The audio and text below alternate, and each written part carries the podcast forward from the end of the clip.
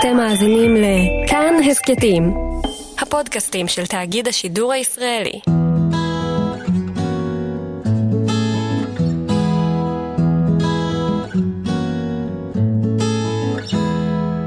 שלום לכם, אה, אתם איתנו בכאן תרבות, 104.9 וגם 105.3 FM, וגם באפליקציות אה, שלנו, כאן וכאן אה, אודי, שאתם מוזמנים כמובן להאזין לנו שם. אם אתם עדיין לא הורדתם והתקנתם את היישום הזה, אז מומלץ לכם. אז אנחנו במתכונת מעט מיוחדת. יש לנו סדרה שלמה של פרקים בנושא שאני בטוח... אה, שיעניין אתכם אה, מאוד, אותי בכל מקרה הוא נורא מעניין, ולשם כך אני מארח כאן את סמדר יהודה גזית, פסיכולוגית קלינית משלבת מיינדפולנס.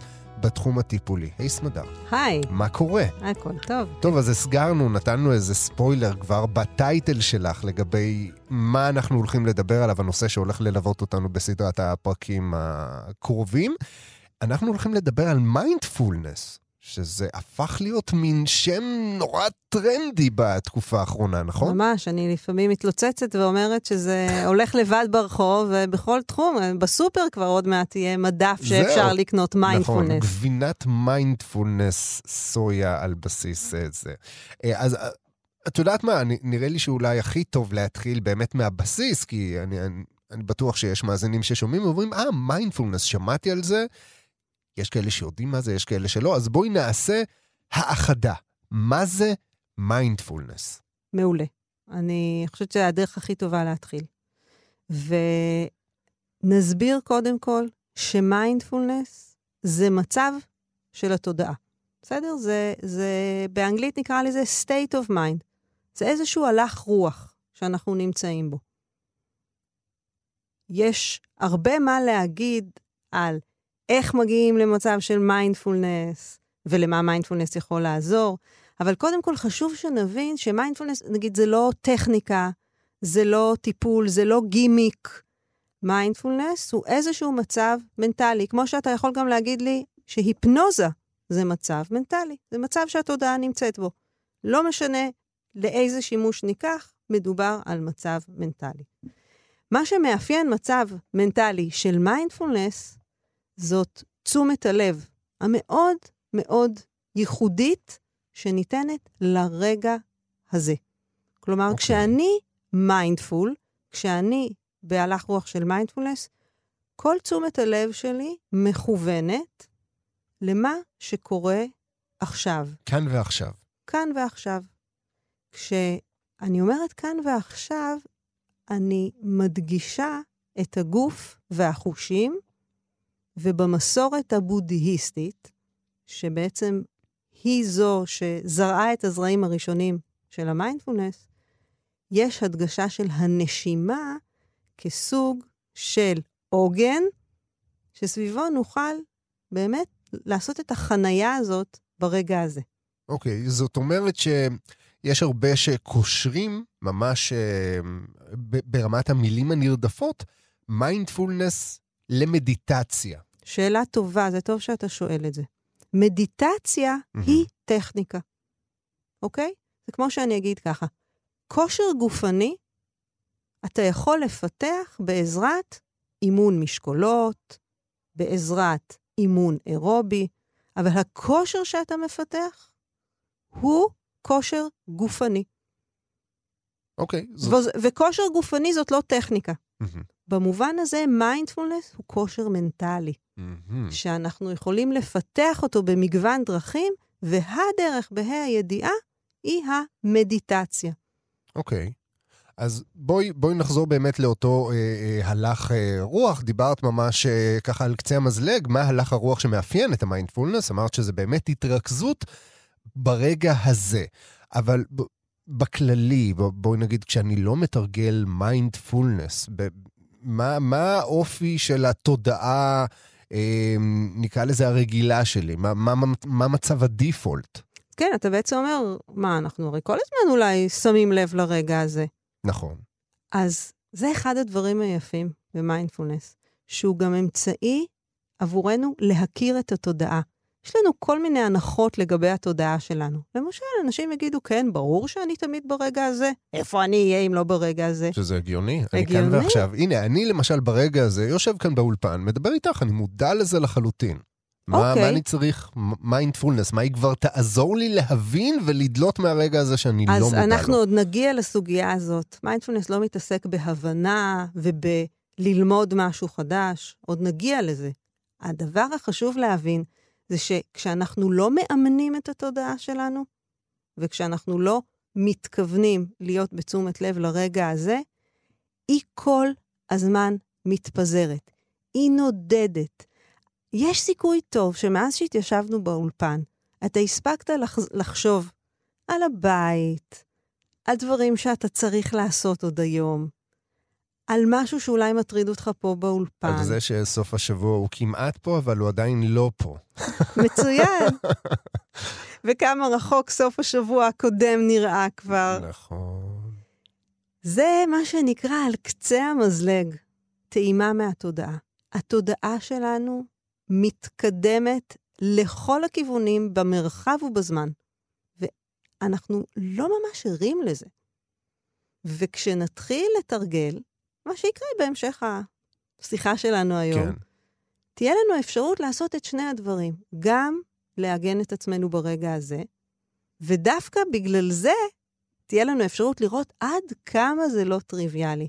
התודעה האנושית היא תודעה שבנויה למולטיטאסקינג. היא תודעה שאתה יכול גם לאכול, גם לדבר, גם לקרוא עיתון וגם לתכנן מה אתה הולך לעשות, וזה ממש לא משהו בזמן מיוחד. שאני מתכתב בסמארטפון עם בדיוק. חבר. בדיוק, זה תלוי כמה אתה מוכשר. כן. ובמובן הזה, מיינדפולנס זה לואו-טק. זה הכי לא... very, very low-tech. ממש. ואני חושבת שאם היינו מדברים לפני עשר שנים, לפני פריצת הטלפונים החכמים לחיינו, אפילו אז המרחק היה טיפה, טיפה יותר קטן. אבל היום, אחרי עשר שנות טלפונים חכמים, מידע שמפציץ אותנו מכל כיוון, עודף אנחנו- גירויים, כל הזמן. כל הזמן יש לנו מיליון כיווני עשייה בראש. ממש כך.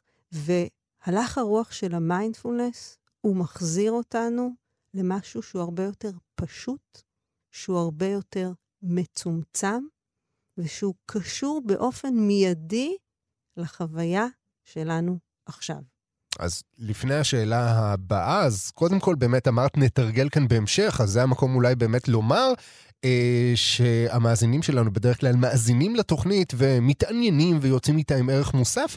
הפעם אתם יוצאים ממש עם כלי ממשי שתוכלו לחזור ולהאזין לו. כלומר, אם עד היום האזנתם לפרק של שלמות, ואולי האזנתם לו שוב פעם כי רציתם אה, לעבור על כל הפרטים שוב, זה פרק, אה, כמו כל הפרקים הבאים המתוכננים שלנו, שתוכלו לשוב ולהאזין להם שוב ושוב לחלק התרגולי, ובהמשך התוכנית היום אה, נספר לכם אה, גם למה לכם אה, לעשות את זה.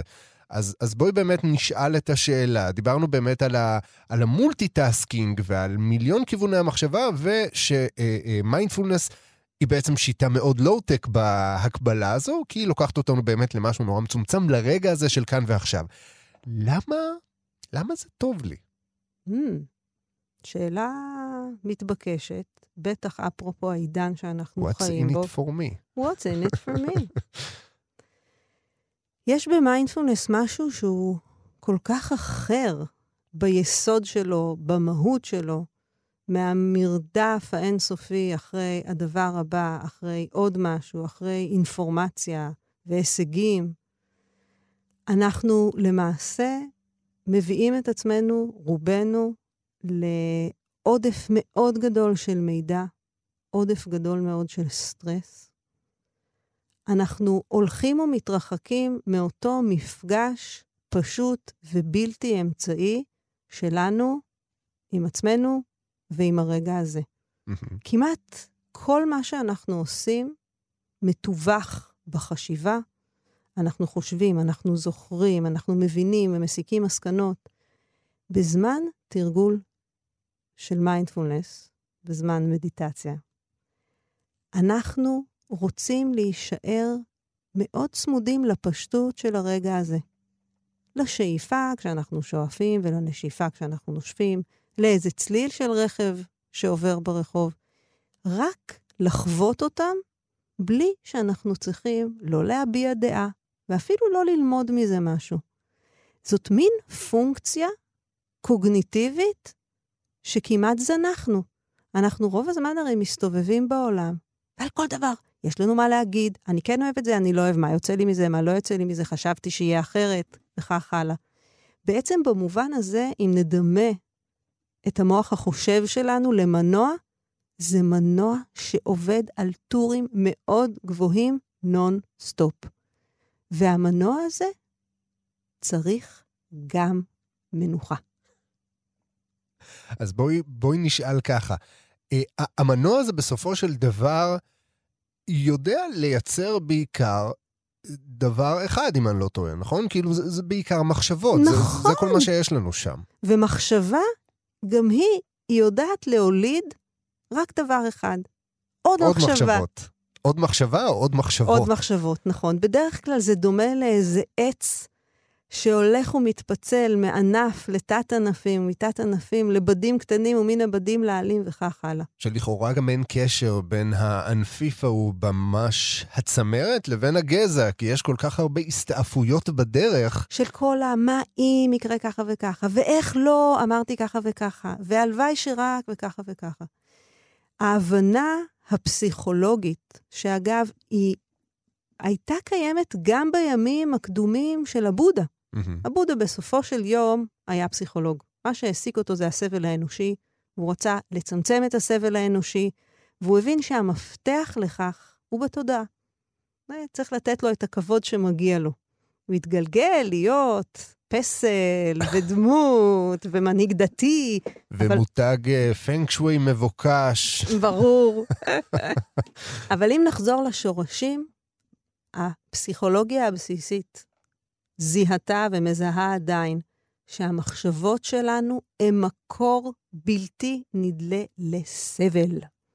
אז אם יש משהו שלא השתנה בזמן הזה בהתפתחות האנושית, באבולוציה נקרא לזה, אז זה באמת העניין הזה שמקור הסבל הוא אה, בתודעה שלנו. נכון. כן? כלומר, שם גם נמצא המפתח מן הסתם כדי להקל על עצמנו מהעול הזה. לגמרי. עכשיו, ייתכן שיש אנשים ששומעים אותנו עכשיו ומתקוממים, כי זה מתחיל להישמע כזה נו אייג'י של לא, אין בעיות, זה הם הכל בטוחים בראש שלך. שאנחנו יושבים כאן בשמלות לבנות על שטיח עם דרבוקות. ועם- וקטורת. וקטורת, כמובן שיש כאן קטורת. לא, אנחנו באולפן רגיל לגמרי, לבושים כמו אנשים רגילים לחלוטין. רק וגם- זוג מצילות שיושבות ואנחנו פה. גם לא מורידים כהוא זה מכל גורמי הסבל המציאותיים הקשים שאנחנו וקרובינו נפגשים איתם. מחלות, אובדן, הזדקנות, מוות. כל אלה הם חלק בלתי נפרד מהחיים.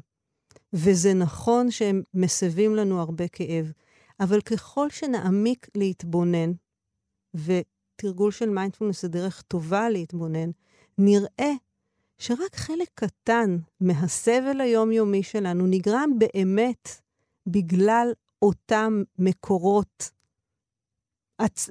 אמיתיים שהמציאות... מז'ורים, נגיד את זה. הרבה הרבה יותר סבל מצטבר נולד מכל מה שאנחנו מריצים בראש, שלפעמים נולד מתוך איזשהו אירוע במציאות, אבל אנחנו מצליחים לפתח, לנפח ולטפח את זה לרמות כאלה שאנחנו חיים בסבל. כאן הרגע לצטט את מרק טוויין. מרק טוויין אמר שעל קברו הוא מבקש שיכתבו כאן מונח אדם שחווה אין ספור טרגדיות בחייו. רק בודדות מהן באמת התרחשו. טוב, מעניין אם זה באמת אה, נחקק בסופו של דבר. לצורך. העניין, בוא נגיד שתרגול של מיינדפולנס מציע לנו אפשרות לצמצם את כמות הסבל והכאב בנפש למינימום הבלתי נמנע. אוקיי? שזה אני חושבת שזה יפה מאוד, וגם יש בזה משהו שמכיר בגבולות השליטה שלנו. שהם בסך הכל די uh, מוגבלים. ו... ממש כך, okay. אוקיי. ממש כך. אז, אז דיברנו באמת על ה-what's in it for me מהעניין הזה, אבל אה, אם לסכם את ה... נקרא לזה ההגדרה של הכלי הזה, המיינדפולנס היא בעצם כלי שמסייע לנו להכיר את התודעה שלנו באמת. נכון. נכון? נכון, וגם לאלף אותה. לאלף את התודעה קצת. שהיא לא רק כל הזמן תעשה מה שבא לה ותלך לאן שבא לה, אלא שבזמנים שבהם אנחנו רוצים לעגן אותה, אנחנו נוכל שוב ושוב להחזיר אותה לרגע הזה. כשהרגע הזה מבחינתנו, וזה גם מה שאנחנו נלמד ונתרגל יחד בשיחות שלנו, נתרגל עיגון בנשימה. אוקיי. Okay. ששם זה באמת המפתח לתחילת התהליך הזה. נכון. עכשיו, ברגע שיש לנו את העוגן הזה בנשימה, אנחנו מתייחסת אליו כמו אל איזושהי פלטפורמה שעליה אני עומדת. וממנה בעצם יש לי אפשרות לצפות על התודעה שלי. לדבר הזה, לאיכות הייחודית הזאת של אני מתבוננת בתודעתי, מקובל לקרוא מטה-קוגניציה. אוקיי. Okay. כלומר, זה אותו מרכיב שהוא גם קוגניטיבי, הוא חשיבתי, שיכול להתבונן בעצמו, והרבה יגידו שזה ייחודו של ההומו ספיאנס על פני שאר באי העולם הזה. היכולת שלו בעצם ללמוד את עצמו, להתבונן בעצמו. לפונקציה הזאת אני הרבה פעמים קוראת יציאה אל המרפסת. במקום להיות רק לגמרי בתוך ההתרחשויות, יש לי אפשרות לעלות קומה ולצאת אל המרפסת ולראות את התודעה שלי כאילו היא הייתה חצר הבית. ואני כרגע לא מתערבת וגם לא נותנת לה לנהל אותי, אלא לומדת אותה. אז כשאנחנו באמת מתבוננים ב... בתודעה ובכל הדברים ש... שטסים באוטוסטרדה הזו, מה, מה בעצם אנחנו מוצאים שם? היי, זה דבר נורא נורא חשוב. אנחנו מוצאים בלגן. בלגן מטורף. ג'ונגל פרוע, עם כל מיני סוגים של חיות, חלקן מאוד מפחידות, אלה שיודעות לעשות לנו בה, ברגעים של חולשה. מה יקרה לחיים? ואתה נורא נבהל. זה סוג של חיה טורפת בג'ונגל של התודעה. אנחנו מוצאים שם אין ספור מסלולים שמתחילים ובעצם לא נגמרים בשום מקום. הם נראים בהתחלה נורא מבטיחים, אבל הם מובילים לשום מקום. אנחנו רואים בתוך התודעה שלנו את התגובתיות שלנו. אומרים לנו משהו, מיד יש תגובה. אנחנו רואים המון דעות קדומות, המון פרשנויות שאנחנו נותנים בלי לדעת שאנחנו מפרשים בכלל. וככל שאנחנו יושבים ומתבוננים בזה יותר, כך אנחנו באמת מתחילים להבין שלא כל מה שעובר לי בראש זה אפס. דבר לסמוך עליו. לא כל דבר שעובר לי בראש הוא באמת, אה, נקרא לזה דרך שגם מובילה לאנשהו. ממש ככה, אני אוהבת את הניסוח הזה. לא כל מה שעובר לי בראש זו דרך שמובילה לאנשהו, ויש דרכים שנראות מבטיחות, אבל בעצם אם אני פתאום מהמרפסת מסתכלת עליהן, אני רואה שפעם אחר פעם הן מובילות אותי לביצה מאוד עגמומית. אני כל פעם חושבת שאני אסביר לשכן הזה שלי למה הוא לא בסדר, כל פעם אני עושה את זה, משכנעת את עצמי בצדקת דבריי, וכל פעם מחדש. אני גומרת את השיחה איתו, מרוגזת, מתוסכלת. כשאני יכולה לקחת צעד אחורה ולהתבונן מה עובר לי בתודעה, להכיר יותר את הציפיות שיש לי, את התחושות שלי, את עצמי. אבל, בשונה מטיפול פסיכולוגי, אין הכוונה כאן לנתח אותם ולהבין מאיפה זה בא. הפוך. הפוך. זה לא, אתה יודע מה זה אפילו לא הפוך. זה כן אבל. אני רוצה להתבונן בהם ותו לא.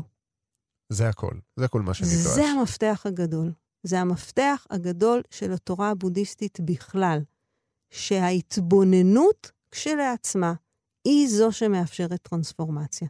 היא זו שמאפשרת לנו שינוי, שינוי נפשי, שינוי קוגניטיבי, שינוי התנהגותי, לא מכך שיגידו לנו עשה ואל תעשה, לא מכך שנגיד לעצמנו עשה ואל תעשה.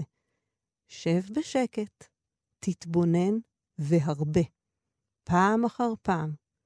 עצם ההתבוננות הזאת היא גם מפתחת סבלנות. עצם ההתבוננות הזאת מפתחת בנו את היכולת לתת לדברים להתרחש בלי מיד להתנפל ולשנות אותם, והתהליכים שקורים, שהם תהליכי שינוי, קורים לאט-לאט, באופן שאפשר לדמות אותו לחלחול. אתה לא בא, מנפץ, או נכנס עם uh, פטיש אוויר, אתה מניח מים רכים על פני השטח. טיפה אחר טיפה. ונותן לטיפות האלה למצוא את דרכן בחריצים, והן אכן מחוללות שינוי. אוקיי. Okay. אז, אז מיינדפולנס בעצם, אה, אה, אה, לפחות התרגול שלו הוא בעצם בתור התחלה מאפשר לנו קודם כל להיות מודעים לכך שמדובר באוטוסטרדה מטורפת, שכל אחד אה, נוסע עליה לכל מיני כיוונים, ושלאו דווקא הכיוונים האלה גם מובילים לאנשהו. אבל מה בעצם הוא, הוא, הוא תורם לנו? הוא עוזר לנו לנטרל את הדרכים האלה? הן לא יהיו קיימות יותר? ממצב של אוטוסטרדה אנחנו נגיע למצב של מסלול אחד שאנחנו יודעים לאן הוא מגיע? מה, איך זה עובד? זה, אני חושבת שאתה שואל שאלה שהמון אנשים שואלים, וחשוב uh, לענות עליה בכנות. בהחלט תרגול של מיינדפולנס מיועד ומכוון להוביל שינוי. אבל זה שינוי שקורה מעט, מעט ולאט, לאט. אני חושבת שאילו היה לו איזשהו תחליף אקספרס, כנראה כבר היינו יודעים עליו. כי... שזה נורא מפתיע שעדיין אין, את יודעת, כל הזמן מקצרים תהליכים. אמור להיות מתישהו איזה מיינדפולנס espresso shot. נכון? נכון, באנגלית היום קוראים לזה McMindfulness, בגלל שמוכרים את זה בכל מיני גרסאות אינסטנט, do it yourself. אם פעם דיברו על אה, מינימום של שמונה שבועות, של תכנות, תוכנית של היכרות עם מיינדפולנס, היום אתה יכול כבר לקנות את זה. יש לך ריטריט של איזה כמה שעות ואתה כבר יוצא כולך mindful. בדיוק, ואם אתה מוכשר, אולי אפילו בכמה דקות אפשר לעשות את זה. אני חושבת שהאלמנט הזה של ההאטה הוא אלמנט מפתח במיינדפולנס, ובשביל הרבה אנשים שמתרגלים בתוך העולם המערבי, הם, הם יודעים לומר, זה האי השפוי שלי. כשאני מתרגל, זה המקום שבו אני משוחרר ממקצב החיים המטורף שאנחנו חיים בו, מרמות הסטרס האדירות שאנחנו חיים בהן. וזה סוג של אה, מרפא והבראה ל mind, לנפש ולגוף, שהם בלתי נפרדים בעליל. זאת אומרת, אה, כמובן שההנחה הבסיסית שלנו היא שאימון התודעה יסייע בהשקטה שתיתן את אותותיה גם בגוף, ולהפך. בתוך תרגול המיינדפולנס עצמו, כפי שנראה, אנחנו נותנים גם מקום להרגעה, לרלקסציה של הגוף כבסיס לאימון של התודעה. אז אם אתה שואל איזה שינוי אנחנו מצפים, אנחנו יכולים בהחלט לצפות לכך שבתחום מסוים, שבו אני לגמרי רגילה להתנהל על טייסת אוטומטית, כלומר שאם קורה משהו אני תמיד אגיב ברוגז או בקוצר רוח או בפגיעה, פתאום ההתבוננות בטבע של התודעה, באוטומטיות של התהליכים, בנתיבים הפרועים שלה, היא תאפשר לי להיחלץ מהטייס האוטומטי ולחוש שיש לי איזשהו מרחב של בחירה, שלמרות שקורה משהו שבדרך כלל מקפיץ אותי, נפתחה דרך חדשה שבה אני יכולה לבחור מהלך שהוא פחות תגובתי ויש בו יותר בחירה. עכשיו, כשאת אומרת יותר בחירה, כלומר, אה, הרעיון של מיינדפולנס, כמו שאמרת בהתחלה, זה בעצם באמת לבודד את הרגע. כל השאר כרגע לא מעניין. מה שקורה כרגע זה מה שנמצא אה, אה, במרכז הספקטרום. השאלה היא, אה, איך זה באמת, אפילו ברמה הטכנית בכלל, אפשרי להיות עם כל רגע שאנחנו עוברים כמו שהוא, פשוט ככה. כלומר, זה בלתי נמנע, אה, עוד פעם, אני מדבר על עצמי, כן? אני מנסה לדמיין את עצמי ברגע מסוים. יש הרבה מאוד באמת דברים, כמו שהזכרת קודם, שהם בלתי נשלטים ובלתי מודעים. כלומר, ה- ה- היכולת שלי באמת לנתב את זה, היא, לפחות לכאורה, היא כמעט, אה, כמעט אפסית. איך אני יכול לעשות את זה? אתה מתייחס לנקודה נורא מהותית, שבעצם אתה אומר, גם הרגע הזה הוא מורכב מאין ספור גירויים. יש לי גירוי שקשור לאיפה שכל רגל שלי נמצאת, ואיפה כרגע אני יושבת, ומה התנוחה בגב, צלילים שאני שומעת. טמפרטורה בחדר. טמפרטורה, ריחות. יש לי אולי טעם כזה או אחר בפה, אולי אני רעבה או עייפה. כל זה, רק התחלנו על קצה המזלג. בנוסף לזה, יש את מה שאני צריך לעשות, יש דברים שלא סיימתי לעשות, שגם הם נוכחים ברגע הזה. אתה צודק. הרגע הזה מורכב מאין ספור גירויים. וכשאנחנו אומרים להיות עם הרגע הזה באופן מלא, יש הבנה ברורה, לא נוכל להיות עם כל מה שמרכיב את הרגע הזה. וזאת אחת הסיבות המרכזיות שאנחנו בוחרים לנו עוגן. כי זה הופך את השאלה במה ברגע הזה עליי להתמקד, זה הופך את השאלה הזאת לפשוטה יותר. תתמקד בנשימה. מה הכוונה, שואלים איתו? מה זאת אומרת? לנשום יותר עמוק? שזו דוגמה לאופן שאנחנו פוגשים את ההזמנה. ישר אנחנו שואלים, מה לעשות? לא. השאלה היא לא מה לעשות, השאלה היא איך להיות. שים לב, עזוב את הנשימה שלך, אל תנהל אותה, ותראה, וואלה, היא מתנהלת לבד. הרבה פעמים אנחנו ננחה, נגיד, שים לב לנשימה בבטן. קח לרגע את כף יד ימין שלך, תניח אותה במעלה הבטן, ככה באזור השרעפת, ותיקח שאיפה. אתה מרגיש שהיד שלך קצת זזה והבטן מתרחבת. כן, קצת. קצת. הייתי אולי מצפה ל... ליותר. שזה, איזה יופי. זה, התגובה הזאת היא, היא הקלאסיקה של איך אנחנו מגיבים בעולם. תמיד יש לנו דעה. ברור. נכון? הייתי מצפה ליותר. אחד הדברים שאנחנו לומדים בהדרגה לעשות בתרגול, זה גם את הציפיות שלנו לשים בצד. הן לא רלוונטיות. וואו, שזה מאוד קשה. תבוא, מה שנקרא בשפת הזן, עם beginner's mind. תבוא פתוח, אל תצפה. תבוא כמי שלא יודע איך תרגיש השאיפה הבאה, אבל הוא רוצה, הוא רוצה לחוות אותה.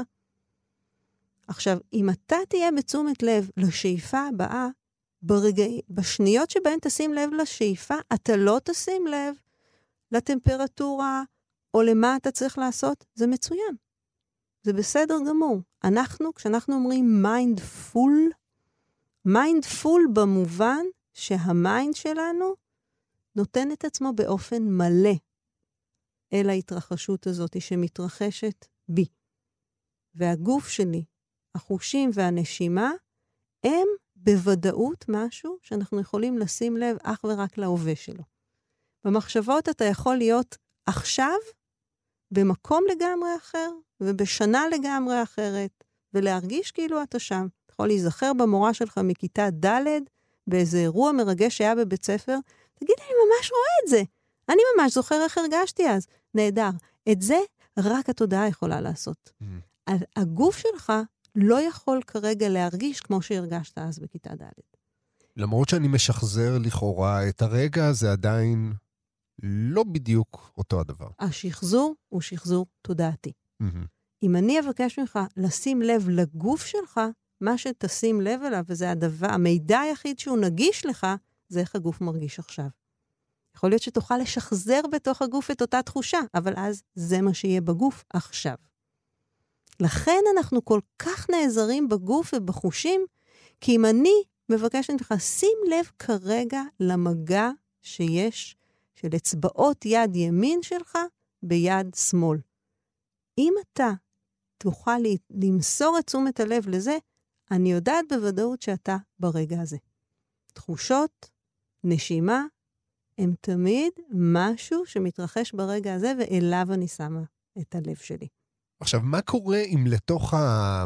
נקרא לזה בועה או חדר, שנקרא הרגע הזה, מתפרץ משהו כמו...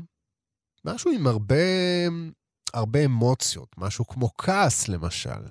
אני הגעתי עכשיו, נניח, לפני שנכנסנו לאולפן, ולא יודע, רבתי עכשיו עם איזה מישהו בטלפון, או שהתקשרו אליי עם איזה ספק שירותים שאני מקבל, ורבו איתי על החשבון החודשי, אז עכשיו אנחנו כאן מדברים על מיינדפולנס, על אה, מדיטציה, אבל איפשהו בפנים, אם אני עוצם עיניים ומנסה להתרכז ברגע הזה, הנציג שירות שעצבן אותי קודם, הוא עדיין נמצא שם. למרות שהוא לא קשור לרגע הזה, הוא כן קשור לרגע הזה. מה, מה אני עושה עם זה? אתה בעצם מתאר איך אירוע שהסתיים במציאות ממשיך להתרחש אצלך בתודעה. וזה מפתח נורא חשוב בעבודת המיינדפולנס, שמנסה לעזור לנו להתנקות, כמו מרק טוויין, להתנקות מכל מה שאיננו ממשי, ובכל זאת מסב לנו סבל, ולאמן את עצמנו לנכוח ברגע הזה. אבל על השאלה הקונקרטית שלך, התשובה היא מאוד פשוטה. בזה אתה תתבונן. אתה תתבונן בכעס שלך, כי זה מה שנוכח כרגע גם בגוף. כעס הוא רגע שיש לו נוכחות גופנית, בדרך כלל מאוד ברורה. ואם אני אנחה אותך בתוך תרגול של מדיטציה בשעה של רגש עוצמתי, בזה נתבונן. לא בדיבור עליו, לא בסיפור של מה אמר אותו טכנאי או ספק, אלא נוכל לדבר על איך זה מרגיש עכשיו, איפה בגוף ישנן תחושות של מתח ושל אי שקט. ואם אתה תגיד, אני לא מסוגל לתרגל במצב כזה, אז אני מקווה שבהדרגה תוכל להתוודע לאפשרות לתרגל גם במצבים של אמוציות מאוד חזקות. פשוט תתבונן גם בהם. וזה היופי שבגישה הזאת. הוא בעצם מזמין אותנו להתבונן בכל הקשת, בכל הספקטרום של החוויה האנושית שלנו.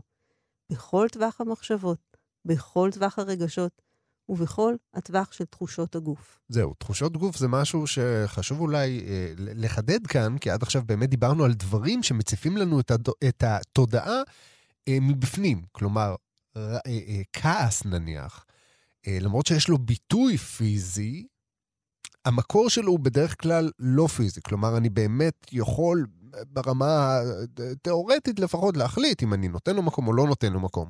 אבל אם כרגע, נניח, אני עם גבס על היד כי שברתי אותה, ואני מתרגל מיינדפולנס, אבל עדיין מרגיש את הכאבים. הכאב הזה הוא משהו מאוד פיזי, הוא מאוד קיים, או גירוד טורדני, או התקף אלרגני, ואני מתעטש בטירוף. זה משהו שאני לא יכול להחליט, אוקיי, אני עכשיו לא מתעטש, או אני עכשיו לא כואב. איך זאת אומרת, אני, אני מתרכז בעניינים האלה באותו האופן שבו אני מסתכל על כעס נניח? בגדול כן.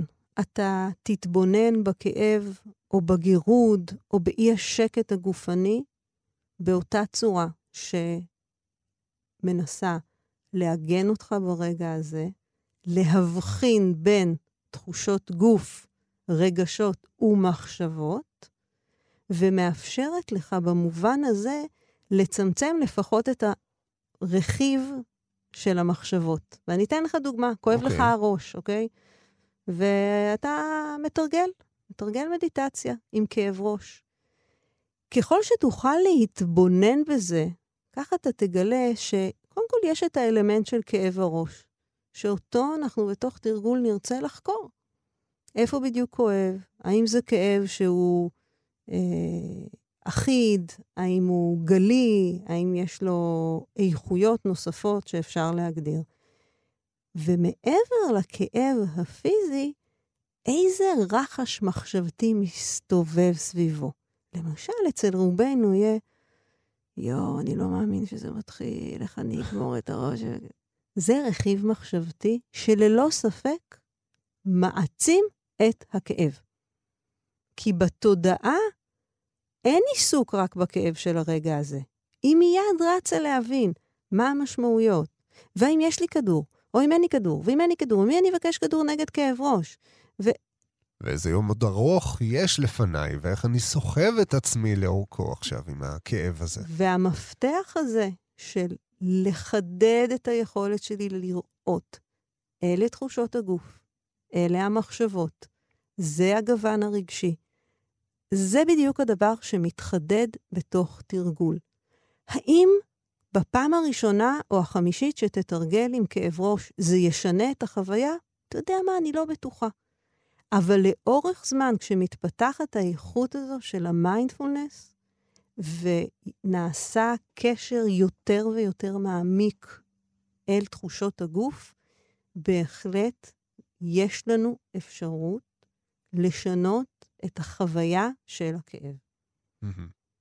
אז אפשר לסכם ולומר שבתרגול של מיינדפולנס, אה, במדיטציה כמובן, משאית זבל, הכאב בשן, הפקח שהחליט לרשום לך דוח למרות שהזזת את הרכב אה, שנייה אחר כך, אה, או הגירוד המטורף בעין האלרגנית שלך עכשיו שצורבת, כל אלה לא באמת יכולים לקלקל לך תרגול של מיינדפולנס, רק אתה יכול לקלקל.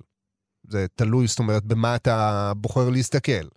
אז uh, בשדה של המיינדפולנס אנחנו לא נשתמש בפרזה הזאת, אתה בוחר לקלקל או אתה מקלקל. זה, זה ניסוח שהוא מאוד מאוד שיפוטי. Mm-hmm. ויש בו גם ייחוס, ייחוס של כוונה. אנחנו בוחרים לא להיכנס לתוך השפה הזאת.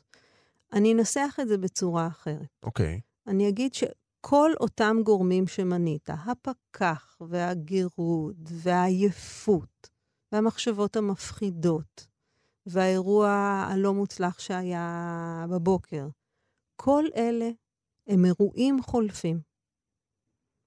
בשמי התודעה או בשמי הגוף, ואנחנו בזמן תרגול רוצים לפגוש את כולם כפי שהם. אנחנו לא נורא נרגשים ממשהו, אנחנו לא נורא נתפסים במשהו, אין שום דבר שאנחנו חייבים לסלק. אם נחזור למטאפורה של המרפסת, אנחנו רוצים לחזור כל פעם אל המרפסת ולראות מה יש עכשיו. אה, כעס. מה יש עכשיו? צליל נורא חזק של המשאית, ואי שקט בגוף. ומה יש עכשיו? העיניים שלי נעצמות. ומה יש עכשיו? אוי, זה לא בסדר שאת נרדמת. אה, מופיע הקול הזה, הנזפני. בעצם אני יכולה לדמות את כל מה שחולף בתודעה לנהר אחד ארוך. וכשאני מתרגלת מיינדפולנס, אני רוצה לעמוד על הגדה, פשוט לראות, זה עכשיו, ועכשיו זה, ועכשיו זה, ועכשיו זה. אני לא צריכה לשחות להציל אף אחד, אני לא צריכה לזרוק שום דבר לתוך הנהר. ואני גם לא צריכה להביע דעה. האם העלה הזה הוא בדיוק כמו שחשבתי, או האם הדג הזה ששוחה הוא הדג הכי יפה בעולם? לא. אני בעצם רוצה להגיע למצב שאנחנו יכולים לכנות תודעת מראה. לתת לתודעה שלי להיות כמו מראה. היא רק משקפת את מה שיש, בלי להביע בלי דעה. בלי תוספות ובלי קומנטריז. Uh, בדיוק. אוקיי. Okay.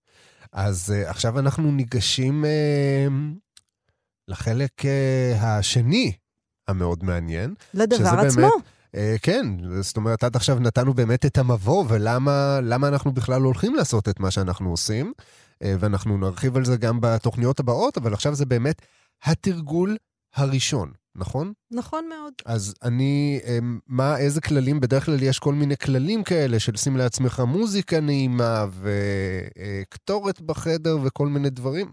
צריך משהו מיוחד שאני אתארגן פה מראש? אז נגיד ככה, מכיוון שאנחנו מדברים על מיינדפולנס כעל נתיב שיסייע לנו לסבול פחות, אבל מתוך זה שאנחנו נפגוש את העולם כפי שהוא, אנחנו לא נתחיל לייצר לעצמנו פה איזה בועה פנטסטית של uh, קטורת ומוזיקה נעימה. ממש לא. ההמלצה היא כן, שתהיה בפינה שנוחה לך ושקטה, אה, פשוט כדי שלא תהיה המון תנועה של אנשים, אנחנו מתחילים לתרגל. זה מספיק מאתגר גם ככה, לא צריך ללכת על הקצוות. מקום שקט שאפשר לשבת בו בנחת, אפשר בהחלט לתרגל בישיבה על כיסא. מי שמאוד רוצה לתרגל בישיבה על הרצפה, צריך לעשות את זה כך שהוא מגביה את ישבנו עם כרית קשיחה די גבוהה, כדי שהמשקל של הגוף לא ייפול כולו על האגן. אנחנו, אני אקח uh, כהנחת עבודה שרוב האנשים שמאזינים לנו מתרגלים בישיבה על כיסא, נותנים לעצמם להיות עם גב תמוך על ידי המשענת. הרבה פעמים שואלים אותי אם אפשר לתרגל בשכיבה. אפשר, בוודאי שאפשר. הטריקיות היא שכשאנחנו בשכיבה... אני כבר מזהה אותה. אתה מזהה. Uh, כשאנחנו בשכיבה, אנחנו מעבירים לגוף מסר שאומר, חביבי, עוד מעט זה מגיע, הקטע הטוב הזה, של השינה. כן, זהו, המסר הזה עובר ממש מהר ומתיישם הכי מהר שאפשר. בדיוק. עכשיו, תרגול של מיינדפולנס אומנם כרוך ברגיעה של הגוף, אבל הוא מזמין ערנות של התודעה. וקשה מאוד לדבר על ערנות של התודעה כשאנחנו ישנים. לפיכך, ישיבה הוא מין פתרון ביניים. אני כן רוצה שיהיה לי נוח במידה סבירה, אבל עדיין אני רוצה לאט-לאט ללמד את הגוף שלי כמו מצב צבירה חדש, שבו הגוף נינוח, אבל התודעה מאוד ערה. כדי להתבונן ולשים לב, אנחנו צריכים להיות ערים. אוקיי. Okay. אז נשב, ניתן לכפות הרגליים שלנו להיות מונחות במלואן על הרצפה. ניתן לגב להיות תמוך. יש לפעמים החושבים שישיבה בלא תמיכה על כיסא היא נכונה יותר. לא, ממש לא. אנחנו לא רוצים בכוונה לייצר כאבי גב. לכו על משענת. ניתן לידיים להיות מונחות או על החק שלנו או על המשענות יד של הכיסא. לגבי העיניים, אפשר לעצום אותם אם נוח לעצום, ואם זה מייצר איזה מאבק, רואים שאנחנו מתחילים לעפעף, תנו לזה פשוט uh, להתנהל כפי שנכון לעיניים. יכולות להיות פקוחות בהתחלה, ועם ההרגעה, הרבה פעמים הן תעצמנה.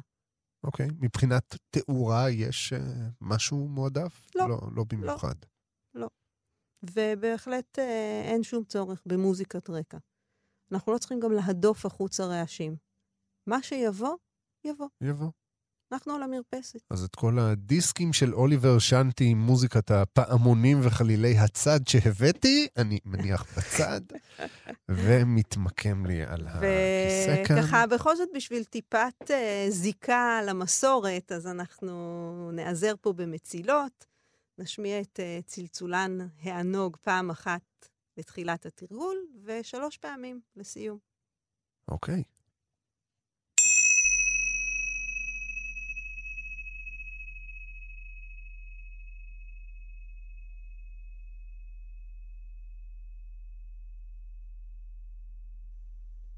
אז נתחיל עם שתיים, שלוש נשימות יותר עמוקות. ניתן לאוויר הנשאף למלא את בית החזה וחלל הבטן, ואז בקצב שלו לצאת במלואו החוצה. אנחנו רוצים בהדרגה לתת לגוף להתמסר לתמיכה שיש לו כרגע. לחוש את כפות הרגליים, מבוססות. לחוש את אחורי הירכיים, נתמכים על ידי המושב, מוחזקים על ידו. האגן תמוך, ומתוכו נוכל להבחין בצמיחה של עמוד השדרה, עם איזושהי איכות של התארכות עם כל שאיפה, ואז הרפייה ונינוחות עם הנשיפה. נשים לב שכל החלק העליון של הגב, חגורת הכתפיים, השכמות, שהם אינם מאומצים כרגע, ניתן להם בהדרגה עם כל נשיפה להשיל מעליהם עומס, מתח, דריכות. נאפשר לזרועות להיות נינוחות, כשהן מונחות במלוא משקלן. נחוש כל אחת מהזרועות, מן הכתפיים ועד קצות האצבעות. נוודא שהעורף בהמשך לגב.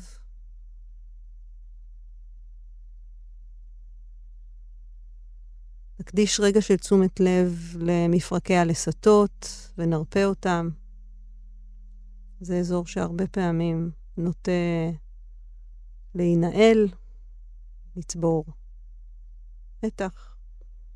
נאפשר גם לאברי הפנים ולשרירי הפנים להיות נינוחים.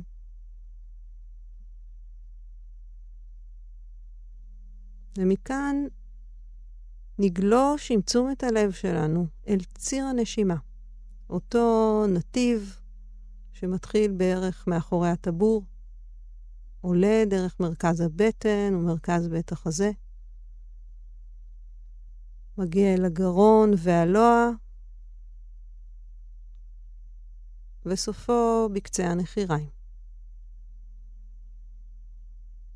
הציר הזה, שמקביל גם לעמוד השדרה, הוא הציר שלאורכו זורם האוויר פנימה והחוצה. וננסה בתרגול הזה להתמקד באזור הבטן. אחד מיתרונותיה של הבטן זה שהיא לא חושבת. הבטן לא חושבת. אז ניתן לה לנוע עם התנועות הקצובות של הנשימה. ונזכיר לעצמנו שהנשימה היא העוגן שלנו ברגע הזה.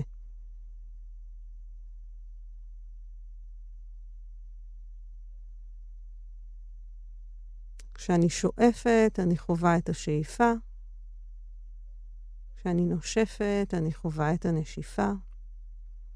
בכל פעם שמופיעות מחשבות והרהורים ותכנונים, פשוט בוחרת להניח להם. וחוזרת לחוויה של הנשימה.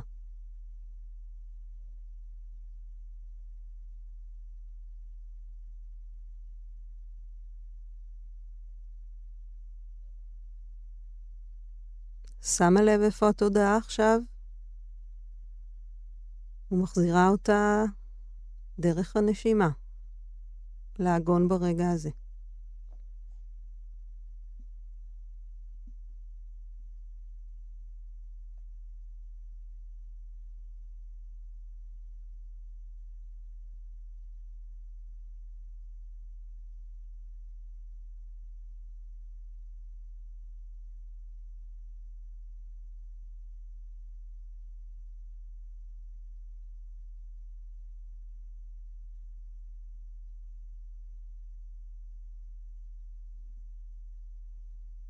איפה אני עכשיו? איפה תשומת הלב שלי עכשיו? אני יכולה לזהות, ובלי שיפוטיות או ביקורת, פשוט לחזור אל הנשימה.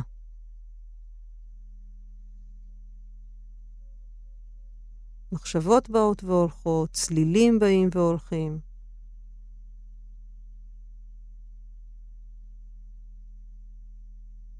ואנחנו חוזרים אל העוגן של הנשימה.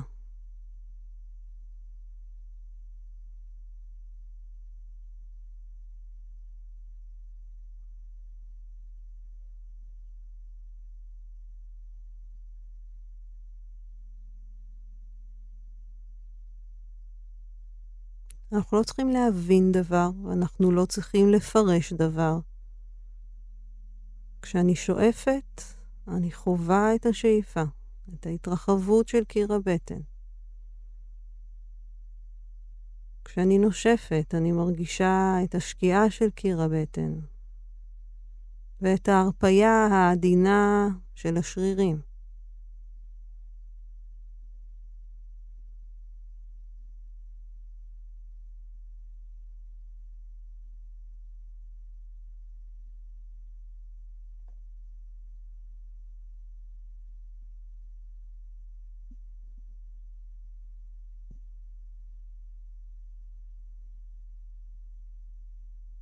נחזור וניזכר בתודעת המראה.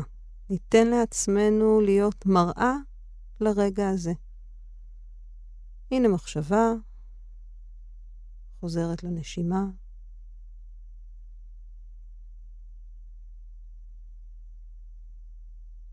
הנה תכנון או דאגה. נסכים להרפות מהם עכשיו. לא לפתח אותם, לא לשוחח איתם, פשוט לחזור לתנועה הקצובה של הנשימה.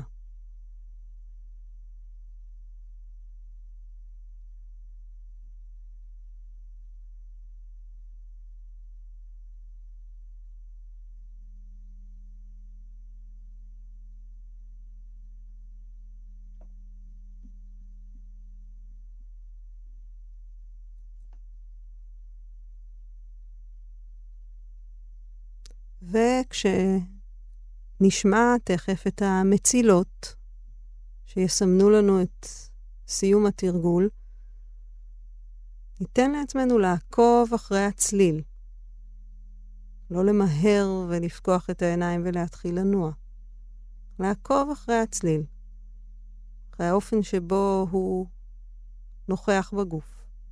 ואז בהדרגה נוכל לפתוח את העיניים.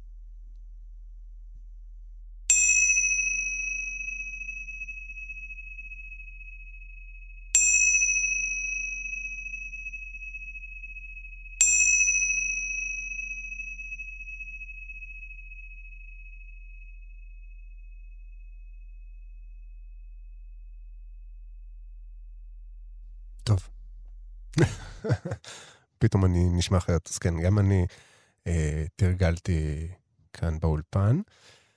אה, ויש לי המון שאלות, וגם, אה, אגב, לתאר את החוויה האישית זה משהו שהוא מנוגד למיינדפולנס, כי זה קשור לביקורתיות, או שזה חלק חיוני מדווקא כן לחזק את השימוש הנכון בכלי הזה? תראה, הנושא של ה... השיתוף והלמידה מתוך התרגול הוא ודאי אה, נקודת מפתח. זאת הדרך באמת לשכלל ולדייק את התרגול. אנחנו כן נשים לב בשיח שלנו של אחרי התרגול למופעים הרבים בדרך כלל של הביקורתיות. אבל דווקא הביקורתיות היא משהו שעל מנת לאט-לאט לרכך אותו, אין לנו ברירה אלא לפגוש אותו. וגם בו להתבונן, ללמוד לזהות אותו כשהוא מופיע. טוב, אז את כל זה נעשה בתוכנית הבאה. נכון, בהחלט. אז תודה רבה לך, סמדר יהודה גזית, פסיכולוגית קלינית, אה, משלבת מיינדפולנס אה, בתחום הטיפולי. תודה, תודה לך. תודה רבה, נשתמע אה, ממש בקרוב. תודה רבה גם לכם שהייתם איתנו, מקווה שהיה לכם מאוד מעניין. אתם כמובן מוזמנים לשוב אה, ולהאזין לפרק הזה שוב, וגם לתרגל שוב ולעבור על אה, כל התוכנית הזאת כמה שצריך. עד הפעם הבאה שניפגש. אתם כמובן יכולים לעשות את זה כמובן דרך האתר שלנו בכתובת www.kan.org.il il/פודקאסט אה, תחת אה, תוכנית שלמות, וגם דרך היישום אפליקציה שלנו שכאן, אה, של כאן אודי, גם שם תוכלו להאזין לפרק הזה ולעוד פרקים אחרים שיבואו. לי קוראים רז חסון, אז עד הפעם הבאה, להתראות ותרגישו טוב.